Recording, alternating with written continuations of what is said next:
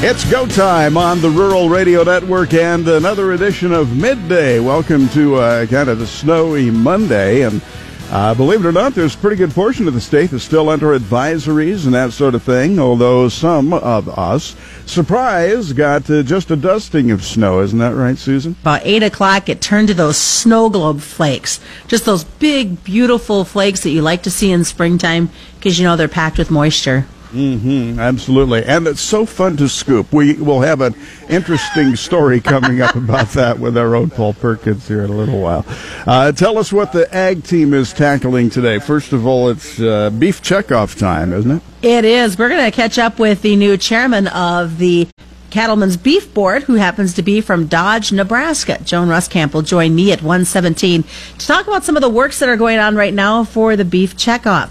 Then I'll jump back to 12:19. Bryce talks with We Support Ag as they talk about the ELDs and the hours of service that are going on. A lot of concern for the livestock producers there.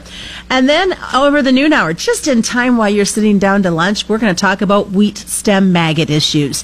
And Shaylee will bring us an update, a big issue for our wheat producers. Let's just throw one more thing at them. With the dry weather seen in the south, now we've got to deal with some stem maggot issues. Yeah, you should have seen Jason Jorgensen's face when you talked wheat stem maggots here at lunchtime. Well, you tell Jason, he can hear me, I guess. He can just go onto the website and see pictures of it if that helps. Thanks, Susan. That's great. You're welcome. I'm there for you. It's like looking at his menu for what he brought from home today. All right. Thanks very much, Susan. Jason on sports today. Lots and lots of upsets. First couple of rounds of the NCAA tournament. Mm-hmm. It truly was March Madness. Yep. A lot of the heavyweights have been knocked out. Kansas and K-State were able to advance. Kansas State was able to win last night. We'll give you a kind of a rundown and a quick recap of what took place over the weekend. Also coming up in sports, how about Nebraska Wesleyan? Their men claimed the D3 championship as they were able to win that over the weekend. First national championship in school history. For the Prairie Wolves in basketball, so congratulations to them. That's a heck of an accomplishment to get that done. And if you missed it over the weekend, North Platte native Danny Woodhead on social media announced that he is retiring from the NFL. Of course, he doesn't have to prove anything to anybody. He got that proved a long time ago, but at 33 years old, coming off some injuries, he's decided to hang it up. But what a run he had. Boy, absolutely. And it feels kind of bad. How does it feel, Jason, to have some of your contemporaries saying, I'm done? Yeah, I remember watching him in high school. Absolutely. So, it just goes to show we're all getting older. And, but Danny Woodhead is 33 years old. I understand that Tyronn Lue is stepping away. Yes, he's had some issues, some health issues. Trying to manage LeBron James would do that to a person. So he's taking an indefinite leave of absence from the Cavs. Well put. Bob Brogan on business. Tech stocks are leading the market lower at midday. Facebook sank 7.5% in heavy trading today. In other action, though, Facebook intends to expand its data center in the Papillion area. So some bad and some good in today's business news. We'll have more on that coming up. All right. And there's lots more coming your way today on Midday. Okay, now I know that we put you on alert for a great story with Paul Perkins, and here is our opportunity to do that. It is your ag weather brought to you today by Kuhlman Repair. Tell us about this new meteorological term that's been coined today. We're going to call it glue snow because it was some very sticky snow today. Not everybody got in on this glue snow. As you look at some webcams around the area, you go to Grand Island, nothing on the ground, but in towards portions of Lexington and points to the south, about 4 to 5 inches of that very heavy wet snow. Had to scoop the snow off the satellite dishes because it was affecting our Fox News programming this morning. Yeah. The glamours of radio here. Oh, yeah. Uh-huh. But, yeah, sweeping that up, it would not come off whatsoever. And then on the snow that was stuck on the broom, you had to really bang it against the post to even get that to fall off. But yeah, that's right. We broom off the satellite dishes here. This is part of the job description for the morning guy here at KRVN. So if you ever wanted that job, think twice or three times about it. Here's Paul Perkins. Yeah, especially when it comes to driving through some major slush today. We do have a little bit of a rain-snow mix in central portions of Nebraska, Neely to Albion, also a band of some snow in south central Nebraska, Grand Island towards the Hastings area down into north central Kansas. Another scattered band of some snow and rain scattered from around the Valentine and Ainsworth area down through North Platte and Prairie, just to the west of McCook on into northwest Kansas and Colby and Hoxie. That will all gradually slide towards east today. That rain and snow remaining likely today, mainly though across Nebraska and northern Kansas. Southern Nebraska and northern Kansas was where we're seeing a lot of this, as that area of low pressure tracks east out of southeast Kansas. On the backside of this system, as temperatures continue to warm during the day, that snow becoming more rain, but then we'll see that precipitation come to an end tonight, but still, the temperature's cooling down, and any rain will probably switch back over to a little more snow mixed in. Skies begin to clear tonight from west to east later on as high pressure builds from the west. Tuesday through Thursday, a ridge of high pressure moving overhead. That's going to give us some dry weather and a major warming trend, especially by the end of the week. We're looking at highs in the upper 60s and probably even better farther southwest. Rain chances return as soon as Thursday night as more low pressure approaches. Looks like our better chance of rain going to be over the weekend with that system as another low tracks across Kansas. Mostly rain possible early on. After a cold front passes, we could see a rain-snow mix later in the weekend, but probably not to the extent that we saw this morning in some areas. In our long-term forecast, temperatures will range from right around seasonal to slightly cooler than normal in Nebraska and Kansas this weekend through the 1st of April, so March ending on a somewhat cooler note. Late March highs in central Nebraska usually, though, average in the mid-50s with overnight lows in the upper 20s to around 30. Our precipitation outlook expects near normal to drier than normal weather in both Nebraska and Kansas this weekend through April 1st. Key weather factors driving the market include some beneficial precipitation in parts of Kansas and dry weather continuing in Argentina the next few days. Significant late winter storms affecting both the east and the west coast here in the U.S. The storm now over the central plains, reaching the mid-Atlantic coast by midweek. Could see total precipitation of 1 to 2 inches from the mid-Mississippi Valley to the mid-Atlantic. Across the southeast, severe thunderstorms may occur later today into tomorrow. Tomorrow, California could see some flooding rain and some mudslides with this system moving on the west coast. Now, the rain for the central and east part of Kansas last night and today looking to be favorable, but more will be needed to end the drought concerns, and little is expected after today. Showers across southwest Kansas into Oklahoma and Texas, definitely not enough to ease the dryness concerns. In Argentina, they received some beneficial rain towards northern Buenos Aires. The rains failed to reach key growing areas, though, of Cordoba and Santa Fe, and that's where further losses are expected to the filling crops, especially the soybeans. Ag Weather with Paul Perkins, brought to you today by Kuhlman Repair. Now, hopefully that'll break up that hard pan a little bit in that portion of western Kansas. It's finally getting a little bit of something on top of what's been so dry. But yeah, they kind of missed out on a lot of it. But yeah, southeast Kansas this morning, we have thunderstorms right now into western Missouri, but we saw some fairly decent thunderstorms over southeast Kansas this morning. All right. The south still very, very, very dry. Any more chances for additional glue snow? Probably not. Okay. It's not expected to be, but, you know, just a degree or two difference in temperature, it can really make a difference from switching that rain over to snow or back in over to some rain. Yeah, well, we've had a pretty good whip around on all of that precipitation, so maybe it's not over. We're still under some advisories in some parts of our region until later on this evening, at least the way it's laying out right now. When you need weather anytime, you can go to KRVN.com.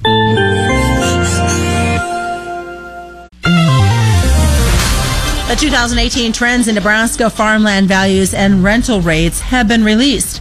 Good afternoon. I'm Susan Littlefield on the Rural Radio Network. The average market value of farmland in Nebraska declined by 3% over the prior year to $2,745 per acre. That according to the 2018 Nebraska Farm Real Estate Market Survey. This marks the fourth consecutive year of downward pressure. Market values have dropped 17% since reaching a high of $3,315 in 2014. The University of Nebraska-Lincoln Department of Agricultural Economics annual surveyed Nebraska land professionals, including appraisers, farm and ranch managers, and agricultural bankers. Results from the survey are divided by land class and summarized by the 8 agricultural statistic districts in the state of Nebraska. The sale of U.S. pork muscle cuts have been strong to start the year, but pork variety meat exports are down. Pork Checkoff Vice President of International Marketing is Craig Morris. He says the impressive numbers are being seen despite being down in key areas. We're well off our January 17 pace, being down some 27% to our top market of China, Hong Kong. But the value to that market, as I talked about, was down only 3%. So the volume was way down to China. Again, down 27%, but the value is only down 3%. That is the lowest exports to China since January of 2016. And for Hong Kong, that was our lowest since November of 2015. Mexico was steady with last year by volume, but value was up 3%. Korea was a real bright spot for pork variety meat exports, being nearly double, up 94% over last January, and the highest month we've had since April of 2014. The value of Korea was up a staggering, and this is just unbelievable, 147% for pork variety meats, worth fully $4.5 million. Now, I think in summary, export value for pork and pork variety meats for January brought in some $50.93 a head. That's up 1% or 70 cents a head processed from last year. Overall, U.S. pork exports are up over last year for the month of January. The value of the U.S. dollar is one consideration. I think we're doing really well for two reasons. One, we've put a heavy priority on diversification, making sure, again, that we don't have all that bacon in one basket. But one of the things that's keeping us in those markets that are having strong demand is a very competitive price point on our pork. Europe has been very competitive in the export market, but Morris says the U.S. has seen pork muscle cut sales increase. Groundwater regulators in Nebraska could have a tougher time financing water conservation projects that after a bill they endorsed died in the legislature. But some lawmakers say that the measure wasn't necessary and would have led to some higher property taxes. The issue also divided rural senators, putting those who saw the tax as a property protecting Nebraska agriculture against opponents who fought to kill it in hopes of lowering property taxes. Now, the measures would have allowed many of the state's natural resource districts to continue charging 3 cents per $100 of assessed property value to pay for groundwater management projects. That's a key part of their efforts to comply with state mandates to use less water. The tax is set to expire June 30th, and lawmakers rejected a proposal that would have kept it in place through mid-2026. Now, the tax would have totaled up to $45 on a home with a taxable value of $150,000. As Senator Kurt Friesen said, this is a tax I've always felt we should pay. He's a farmer from Henderson who sought to extend this sunset date. Check out more news at RuralRadio.com. I'm Susan Littlefield on the Rural Radio Network. We Support Agriculture, a coalition of livestock stakeholders, has received numerous reports of livestock and agricultural haulers being pulled over. This comes despite the recent additional 90-day electronic logging device waiver issued earlier last week. Now the organization is calling for more flexibility from local enforcement agencies. Good afternoon to you on the Rural Radio Network. I'm Bryce Duskett reporting. We Support Agriculture is a coalition comprised of the Nebraska Cattlemen's Association, Nebraska State Dairy Association, Nebraska Farm Bureau Federation, the Nebraska Pork Producers Association, and the Nebraska Poultry Industry. The organization says that they represent livestock haulers who recognize their obligation to provide the well-being of their animals and to raise them in a humane and compassionate manner. Kristen Hasselbrook is the WSA Executive Director, and she joins me now as we discuss this issue. Now, Kristen, tell us about the reports you're getting from all across the state. We've actually had numerous reports from different areas of the state where livestock producers have reported that their livestock haulers, as well as livestock haulers themselves, have notified us of being pulled over by carrier enforcement, wanting to talk about the ELD mandate and exemption and the waiver that's in place right now and the need to be carrying a copy of the Federal Register exemption notice. That's where this gets a little tricky, Kristen, because last week another exemption was placed. Do producers and livestock haulers have to have the latest copy with them at all times? So that does make it a little tricky. We're recommending that individuals carry just a copy. We do not actually have the most recent Federal Register exemption notice. We're hoping that it will come out published today. We're still waiting to see if it shows up in today's Federal Register, but until that time, the existing exemption, which can be found on our website and on our social media pages, will suffice. Now, Kristen, this issue is really all about the hours of service, not necessarily the ELD side. Talk about that. The hours of service are a restriction on the number of hours that a livestock hauler or any hauler in the country can drive before needing to take a rest.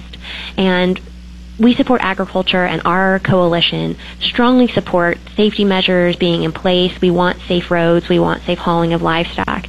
However, one of the interesting parts about hauling livestock is that it's actually recommended that you not stop driving, and that's to ensure the best care for the animals inside. It can become extremely problematic if livestock are required to be held on a vehicle. Really, in any circumstances, it can be very problematic for their health and well-being. It's very different to haul livestock than, say, refrigerators. Kristen, what else would you like to add, either in terms of the hours of service requirement or the electronic logging device mandate? Drivers need to be very aware that this exemption doesn't mean that they can just drive without any restrictions or any regulation. They must carry a copy of the Federal Register notice in their trucks at all times. It's very important. We've had reports that carrier enforcement in Nebraska are pulling people over and specifically asking for a copy of that Federal Register. And so we just really want livestock producers and their haulers to be aware that they need to have that copy of the Federal Register. We have been talking with Kristen Hasselbrook. She is the Executive Director of We Support Agriculture. We Support Agriculture, which is a coalition of livestock stakeholders, is working on this issue actively. And to learn more about their work, you can head over to their website. It's WeSupportAg.org. Reporting from the Nebraska Innovation Campus studio, powered by the Nebraska Soybean Board and brought to you in part by the Nebraska soybean farmers and their checkoff, I'm Bryce Duskett on the Rural Radio Network. You're listening to Midday on the Rural Radio Network, and it's time to check sports with Jason Jorgensen. Hey, thanks, Derek. Well, the Sweet 16 of the men's basketball tournament is set following a roller coaster ride on the opening weekend. Fifth seed of West Virginia rounded out the field with a rout of Marshall in the East Regional game in San Diego last night. Mountaineers will take on top-seeded Villanova in the next round. In the Midwest, top-seeded Kansas will face off against fifth-seeded Clemson in Omaha, while second-seeded Duke will take on 11th-seeded Syracuse. In the West region, the highest remaining seed is Michigan. Third-seeded Wolverines will face off against 7th-seeded Texas A&M, and 4th-seeded Gonzaga battles 9th-seeded Florida State in the other game.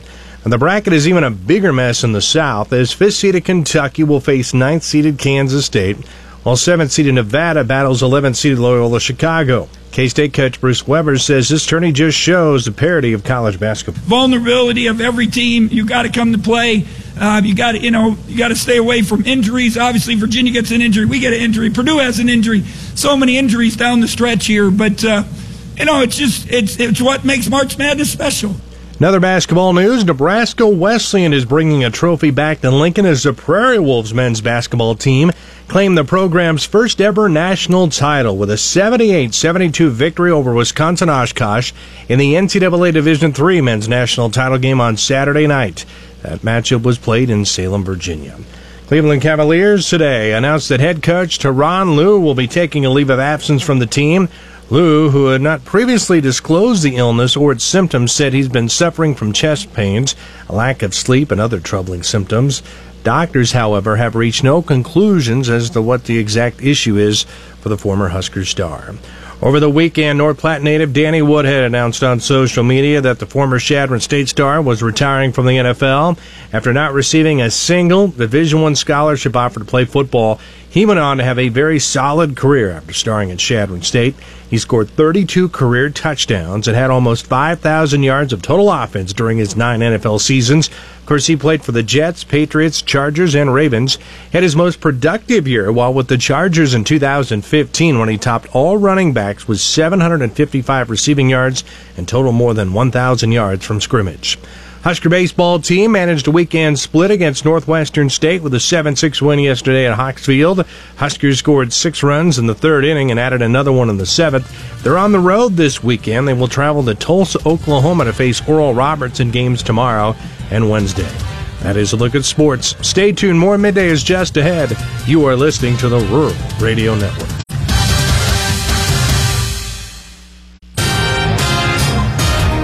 Forecast for Nebraska tonight. In eastern Nebraska, rain likely through the night tonight with snow in the evening, also patchy fog. For central and western areas, a chance of rain and snow overnight. Lows around 30 in the east and central to around 20 in the west. I'm Dave Schroeder.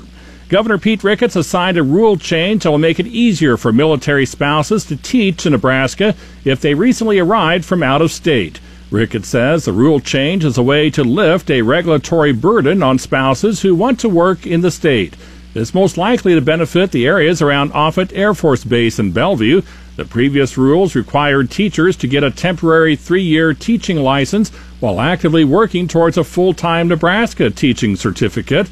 That didn't work for many military spouses who frequently move around the country. So this is a way to allow them to teach, especially, again, they've had to have a teaching license in another state, they had to be teaching in an accredited school, but it's just a common sense way to allow somebody who already has those credentials to be able to come to Nebraska and start teaching. Nebraska Education Commissioner Matt Bloomstad says the rule change is a common sense approach to accommodate those who want to teach. Omaha Mayor Gene Stothard is endorsing Bob Evnen for Nebraska Secretary of State. Evnen's campaign announced a support today from Stothard, a fellow Republican. Evnen is running against Democratic candidate Spencer Danner and Republican Deborah Perrell. Evnen of Lincoln served on the State Board of Education for 8 years. He's a member of the Nebraska Republican Party Executive Committee and has also served as legal counsel for the party. The GOP primary election will be held in May, and the general election takes place in November. Evnen is looking to replace current Nebraska Secretary of State John Gale, a Republican who is not seeking election. Officials have confirmed that a mountain lion was spotted in northeast Nebraska's Thurston County. The Winnebago Wildlife and Parks Department says that a photo of the mountain lion was taken east of Winnebago on Thursday. Landowner Matt Morgan says he found a deer carcass in a tree on his property earlier last week. He says a trail camera he set up caught a photo of the mountain lion as it walked past.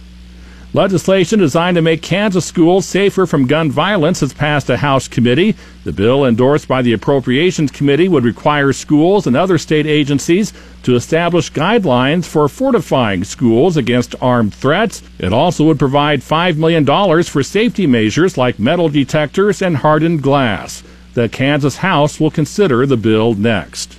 Your phone is just one click away from closings and cancellations when you use our app. Reporting from the KRVN News Center, I'm Dave Schroeder.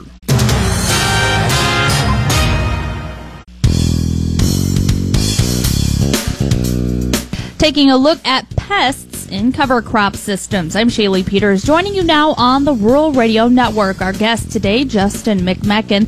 He's a crop protection and cropping systems specialist with Nebraska Extension. And Justin, we're going to talk about just that. Give us an update as far as that's concerned first off here today, Justin.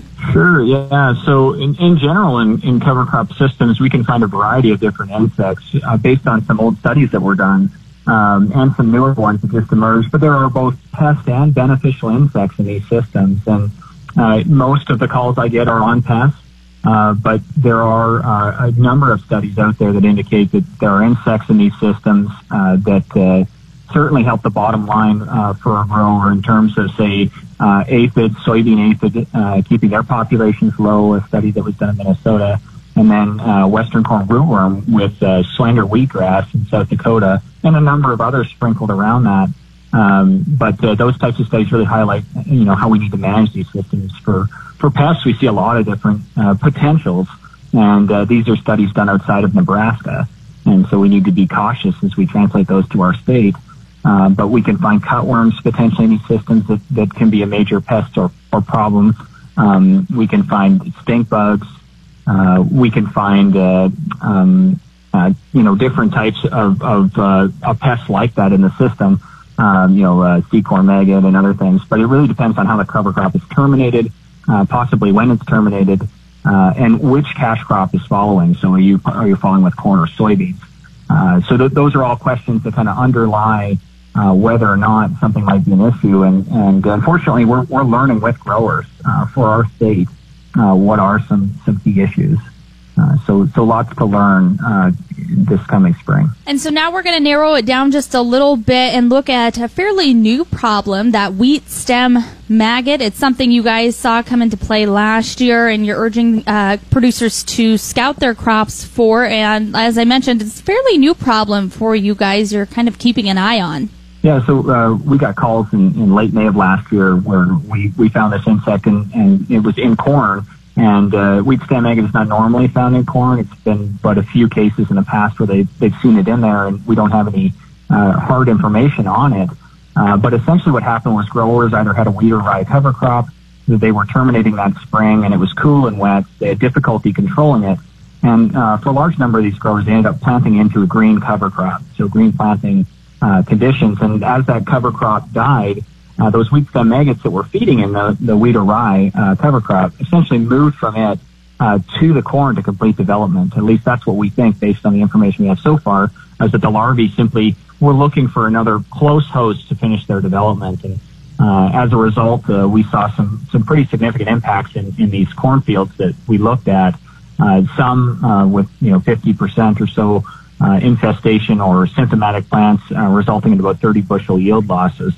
And so we've categorized kind of what the characteristics were, and probably the most important thing from that is this later termination or closer termination to corn planting. And then, of course, the important how to fix. You haven't really found a silver bullet per se for this problem. It's kind of a work in progress for you guys. Yeah, exactly. Like I mentioned at the start, we have a number of beneficial insects that are in these systems too, And so I think a primary number one thing a grower should be thinking about, or a consultant or egg professional, is getting out there and determining if these insects are even present. And they could follow us because we're actually we're using a sweep net to sweep these cover crops. Actually, we've been doing this the last 2 weeks, even though it's been quite cold and we don't expect to see them. We're determining if the adult of this wheat stem maggot is even present in these fields yet to lay any eggs and begin the process of essentially increasing the risk for a grower as they terminate that crop. And so we'll be posting whenever we find the first adults in the state that are moving. We'll be letting growers know, because it's our best indication from what we've seen that these probably were adults that moved in the spring and laid eggs into cover crops, and that's where risk started, not last fall. We haven't found any eggs on anything we've sampled yet to confirm anything from last fall. But, as a grower, let's say they find these adults in their field, and they're really concerned about, okay, what do I do now? I've heard a lot from consultants and others saying, well, can't I just tank mix an insecticide with my herbicide when I terminate? And I know the large majority of people are using Roundup or glyphosate to terminate their cover crop. And so that has delayed effects, roughly 11 days or so before we'll see significant death, and maybe less depending on the conditions. But regardless, those insects aren't going to immediately move from that cover crop until it's closer to death, and we're determining when that is. But if they want to get control, the best recommendation I have for them is to apply their herbicide if they know they have pest presence, and then wait 10 to 11 days and then apply their insecticide, which would then have enough residual to possibly catch those moving between the cover crop and their corn crop. And then, of course, I know you guys love when you can get feedback from producers and be able to help them really establish that relationship. So what's the best way to do that, Justin, as far as opening up those lines of communication? Yeah, fastest way to get a hold of me is through Twitter. So you can use my first and last name, and you'll find me on Twitter. CropWatch is also a great place to get this information to, and they can certainly look me up on the web. But if they find themselves in an issue this spring, I would be happy to know about it to help them gain a better understanding of their operations, so we can utilize their ground to make better management decisions going forward. We'll have a number of things that we'll be posting as we learn through some controlled studies we have set up. And so if they watch CropWatch for that, they may learn some of those things to make management decisions for the following year. All right. Thanks so much, Justin. Justin McMeckin, he is with Nebraska Extension, a crop protection and cropping systems specialist. For more on this, visit RuralRadio.com. You're listening to the Rural Radio Network.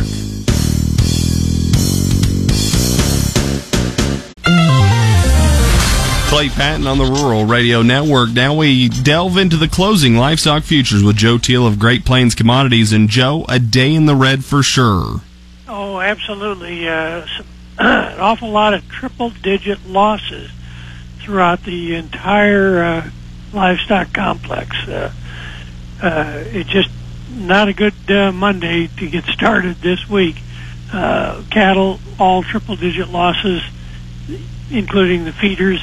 And it continues to be pretty much just some liquidation, but I think a lot of fear that we're going to see cattle numbers grow a little bit bigger. Some of the pre-report estimates for the cattle on feed report have some increased placements, and so that has put a little bit of fear in the market, and that's what generally runs the market anyway, is fear. Cutouts didn't help any today. They were a little bit lower on the choice, a little higher on the select, very light test though. Didn't hear of any cattle trade today at all. Some suspect that we would see prices drop off this week anyway, so but not significantly. But that didn't stop the selling barrage that we got into, and a lot of it coming from the equity markets, too, which were under a lot of pressure, too. Fear of trade wars expanding, so that put a lot of pressure on. Over in the hogs, same thing, lower cutouts, lower prices. That's Joe Teal with Great Plains Commodities joining us, talking the livestock futures again. Triple-digit losses hard on the Rural Radio Network. An update on the beef checkoff from the new chairman. Good afternoon. I'm Susan Littlefield on the Rural Radio Network. I had the opportunity to catch up with Joan Ruskamp, who is the new Beef Board chairman. She's from Dodge, Nebraska, and she talks about some of the things that they're working on for 2018. Well, the checkoff has the framework that we use as a long-range plan. And so every 5 years, industry-wide leaders from across the board, from the farm to the fork, really gather for a year ahead of that, planning and strategizing on what are the most important priorities, where is beef going, and how do we, because the focus of the checkoff is to always build beef demand. And so the long-range plan is our map. It's our guide into funding. We have 6 budget categories set forth in the Act and the Order: consumer information, industry information, foreign markets, producer communications, promotion, and research. And so out of those budget categories, our board contracts out to different contractors projects that they'll do, and in the end we're hoping that we're increasing beef demand, and we're showing that we are, and that our investment has value, because we also evaluate the programs that we do with what we call an evaluation committee. And so this past week, for several days in Denver, our new board members received a brain full of information on all of this. And so, and then they also will get to we always like to have people kind of pick what their program committee interest would be. And so out of the long-range plan and those budget categories, we have program committees: safety, nutrition and health, innovation, export growth, and consumer trust. And every board member sits on one of those committees and actively engages in directing the initiatives of what contractors will do, and then eventually send their comments and feedback on to the operating committee so that the best funding can be done to, again, keep driving the beef demand. So for you, what has been the most exciting part? It's always the people. The checkoff is all about producers. The producers are the ones engaged in making all these decisions, leading the conversation, but, deciding what will be funded. and getting to know these producers. So I have this great opportunity to get to know. We had 17 of the 20 new board members in Denver, and just getting to know people from all across the nation and the part of the process they're in, whether it's a ranch or whether it's an importer, because they're also part, they pay the check off as well. And just getting to know, I mean, when you get down to it, we're all families. We're working hard on our farms and ranches or whatever area we are in the beef industry, and we care passionately about what we're doing. And so just the opportunity to really get to know people, and people who really have great high standards of integrity in what we're going to do, and holding ourselves accountable to how we spend those dollars. Well, we have, in the budget categories, we have a bucket called producer communications, where right now we're kind of revamping that to see how we can better reach producers with everything we're doing. That's always a challenge because we don't have the money to invest in a lot of print material or commercial time just to reach producers. Joan Ruskamp, Chairman of the Cattlemen's Beef Board. I'm Susan Littlefield on the Rural Radio Network. Clay Patton with a market minute on the Rural Radio Network. May corn settling at 375 even, down 7 3/4. July 383 1/4, down 7 3/4. Soybeans May 1022 1/2, down 27. July 1033 1/2, down 26 3/4. Chicago wheat May 450 3/4, down 17. July 467 3/4, down 17 1/4.